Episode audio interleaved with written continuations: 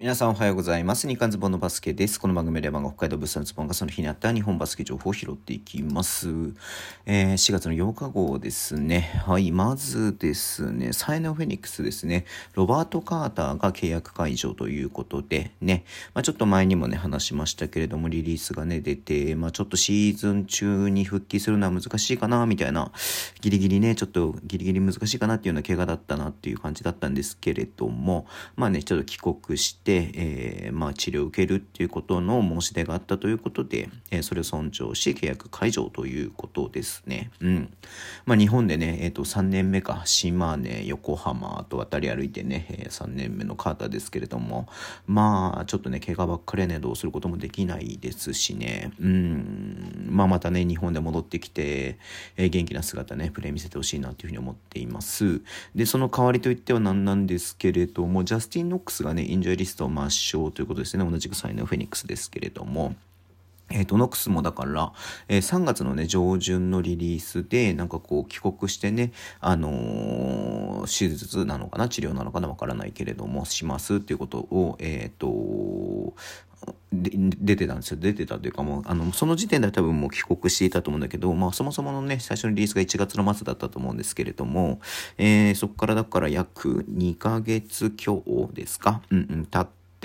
えー、なんかね、4月の4日に再入国の見込みですっていうね、3月の、えー、そのリリースに出ていたんで、まあ多分もう入国していて、えー、試合に出れる状況なのかな、ちょっとわからないけれども、うん。まあそのような状況なので、まあノックスがまたね、えっ、ー、と、3の方に戻ってくる、はい。まあ肩はいないけれども、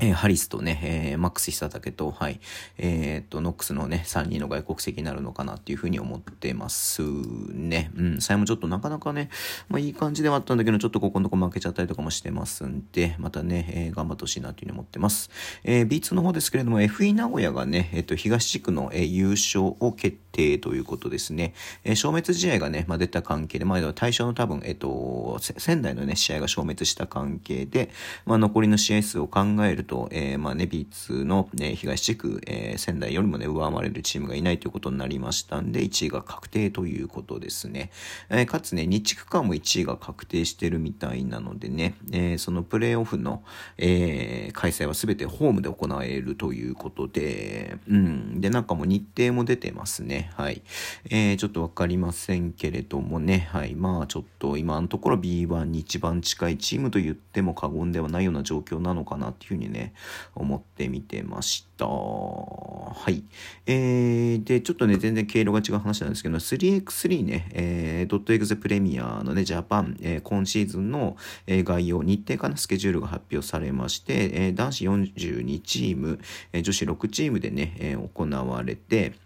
まず最初が5月28日、来月末ですね。まあ、こいつもね、あの B リーグとかのシーズンが終わってからね、やる感じなんで、はい。えー、で、最終のファイナルが9月の17から19の間に予定されているということですね。うん。まあまあまあまあ、チームとしてなんかすいません、ちょっとちゃんとね、今シーズンまだ見てないね、落合選手がね、アルファーズのあれで出たりとかするとかっていうのは見ましたけれども、まあ、どのチームが出るとかちょっとちゃんと見てないんですが、うん。まあね、あの、新規参入もあれば多分ね、例年参加してるとこは今年は参加しないっていうのも多分起き得ると思うんでね、はい。これもちょっとね、えー、徐々に、えー、ちょっと注目していこうかなというふうに思っています。はい。えー、そんなところでの終わりにしたいと思います。Twitter でも情報発信します。フォローお願いします。YouTube で毎日やってます。ラジオとこのアプリで聞いてる方はハートボタンを押してください。では、今日もお付き合いいただきありがとうございます。それでは、いってらっしゃい。